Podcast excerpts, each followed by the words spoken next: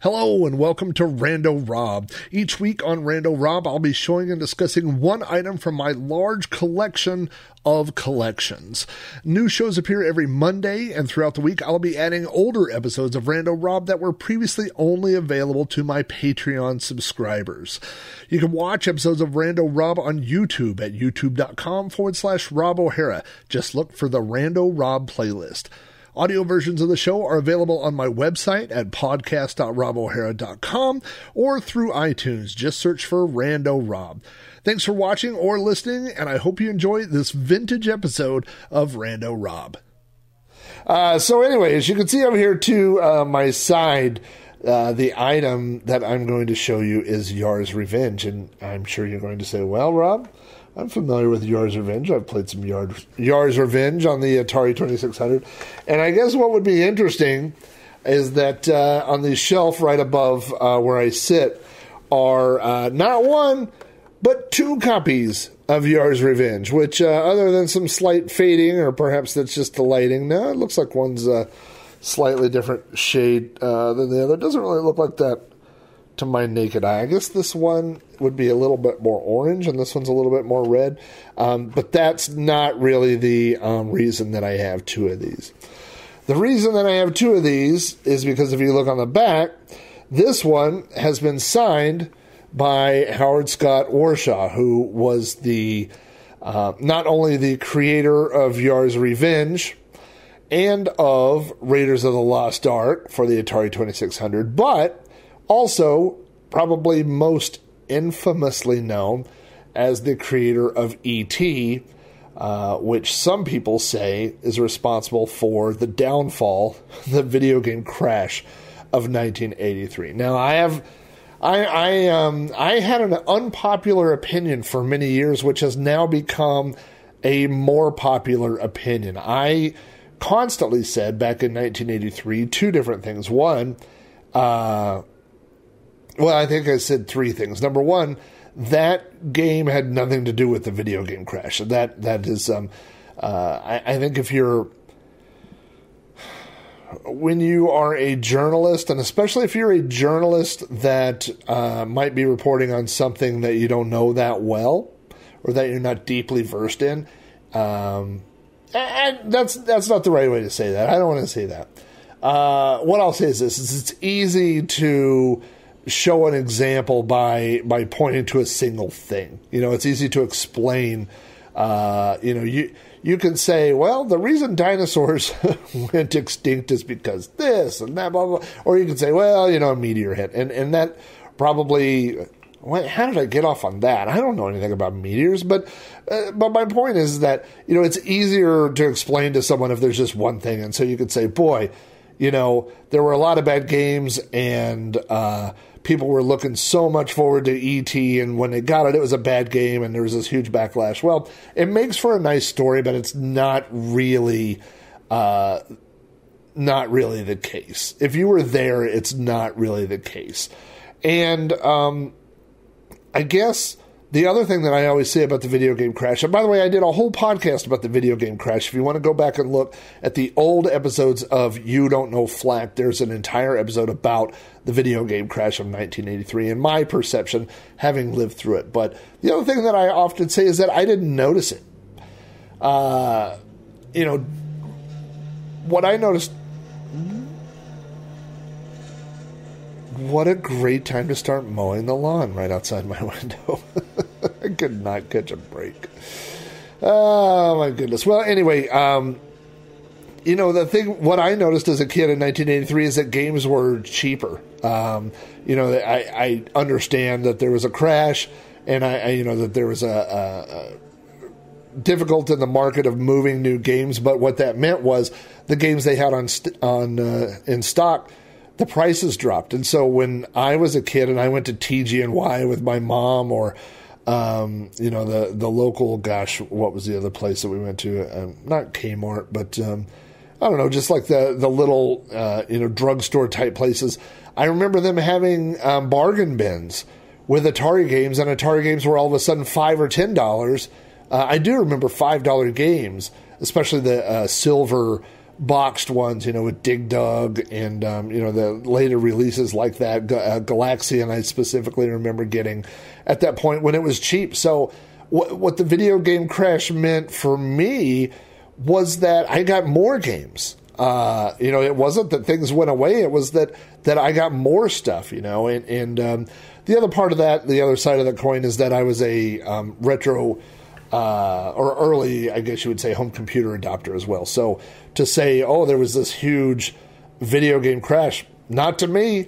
I had an Apple two in nineteen eighty-three, you know, um, I was a few years away from uh, getting my Commodore sixty-four. So, uh, for me and my friends, there were games aplenty, you know, and then of course, uh, Uh, when people say there was this huge uh, market crash, you know, I mean, you're, you know, that's in eighty-three, and then in eighty-five is the Nintendo. So, I mean, a, a year or two where things were cheap. I don't know. I, I think it's over overstated and overrated. There's a term that uh, I just made up, but um, uh, so anyway, I um, went to a gaming expo.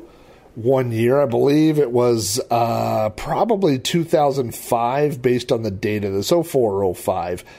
And uh, someone else had just got back from uh, one of the, the big gaming, I think it was probably Classic Gaming Expo, probably C G E, and had got Howard Scott Warshaw to sign uh, this cartridge. Um, I don't know why, but this cartridge ended up getting donated as a door prize to another uh, computer show or gaming show, which was uh, O V G E, the Oklahoma Video Game Expo, which I attended, and I won this as a door prize. Now, the problem is, if you're going to display this, if you put this on a shelf, people have no idea what it is. They go, what is that? You know, it's some scribbling on this thing or whatever. But if you display it this way, then people go, why do you have a copy of Yars' Revenge up there?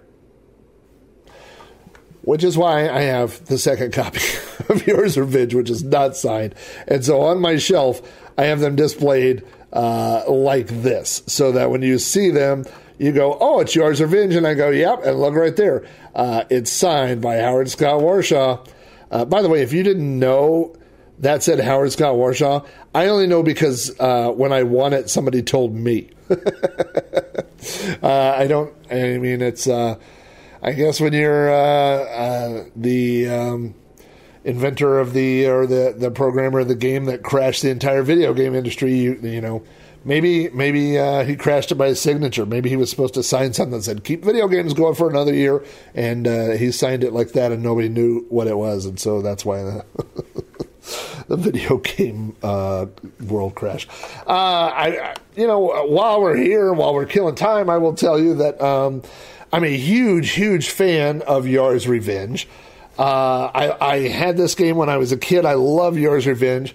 Uh, I'm assuming you're familiar with it, but if you're not, uh, you control uh, a Yar and uh, the, uh, gosh, I'm going to draw a blank, but Ray, and I can't think of his last name, but uh, uh, he was the president of Atari at the time, and so Yar was Ray backwards, which is where they got the the term Yar from, and uh, you control the Yar. You're this little fly-looking uh, spaceship, and you fly through uh, a, a protective force field as uh, this little missile is trying to get you, and you peck, peck, peck, peck, peck at uh, uh, this force field until the uh, uh, spiral uh, you know, is vulnerable, and then you shoot your ion missile or whatever, you know.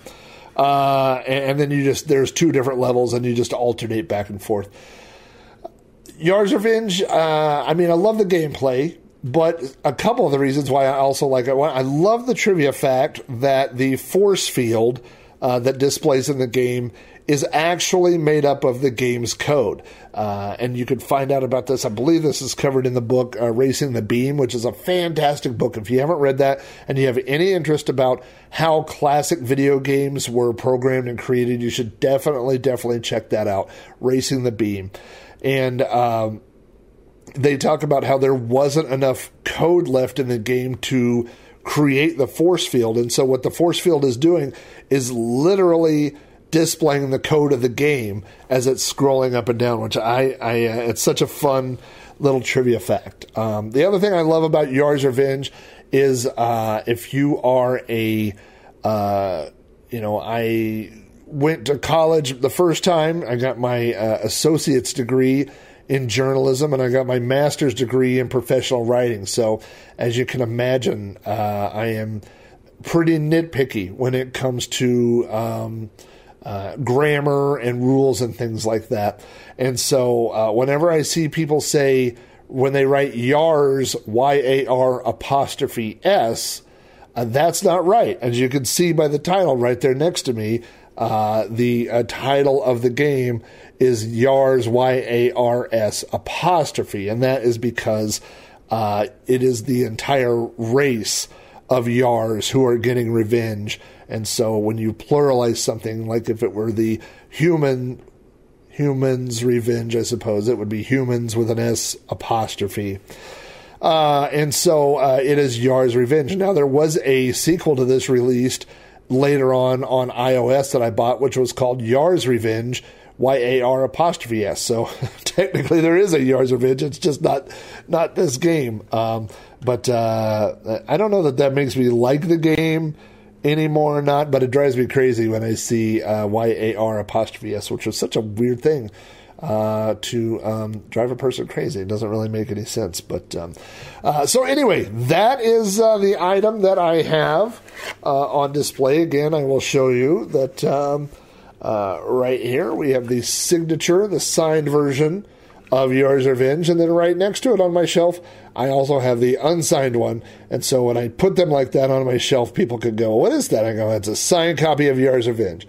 Uh, and nobody ever asks why there's a an unsigned copy. I think it's just a mental thing. They they see that and they get it. So uh, as always, again, I apologize for being a day or two late. Uh, thank you guys for all your support on Patreon. I really appreciate it. Uh, I am hoping that um, the audio quality and everything, it looks like everything is working fine. Uh, I, I will say that um, I used some of my Patreon money to buy some sound deadening tiles, and I put those on the wall behind my monitors uh, for when I was doing recording. But now that I've moved all the tables around, they're not exactly behind me. They're actually like here, here, and, and over this way. And uh on the phone's ringing. I cannot win. I cannot win. And so um, the uh, I don't know if it, I don't know how you guys are, but uh, uh, I'm getting a call every day from the school system about uh, COVID status and whether or not they're going to uh, we um, uh, our our school made everybody made the decision if your kids were going to uh, stay home or go back in, but we had to make that decision several months ago, and so we made that decision when um, COVID numbers were uh, at rock bottom here in Oklahoma, and so um, then they they changed things very quickly and made people, they held people to the uh, uh, decision that you had made previously, and so our kid is back in school, and uh, now they're giving us the number of COVID uh, positive Uh, tests every day for the school, and once it hits a certain number, they're going to close the schools back down. So uh, I probably, it'll be an interesting voicemail waiting for me on the phone. Uh, what a strange time, and wouldn't it be easier if, if uh, I wish that COVID were the little spiral in Yars' Revenge, and that we could just go peck, peck, peck, and shoot it with a missile. That would be so much better, but uh, uh like everybody else, uh, we're just trying to uh, wait it out and be as safe as we can. So anyway, thank you guys uh, for your patience, and uh, thanks for uh, supporting the show on Patreon, and uh, thanks for supporting me. You know, if, um, uh, you, again, you have any requests about uh, specific items or types of items or anything else that you want to see, uh, feel free to uh, leave a message on Patreon or shoot me an email or anything like that. And uh, I will work in whatever you guys want. So uh, thank you so much, and I will talk to you uh, next week.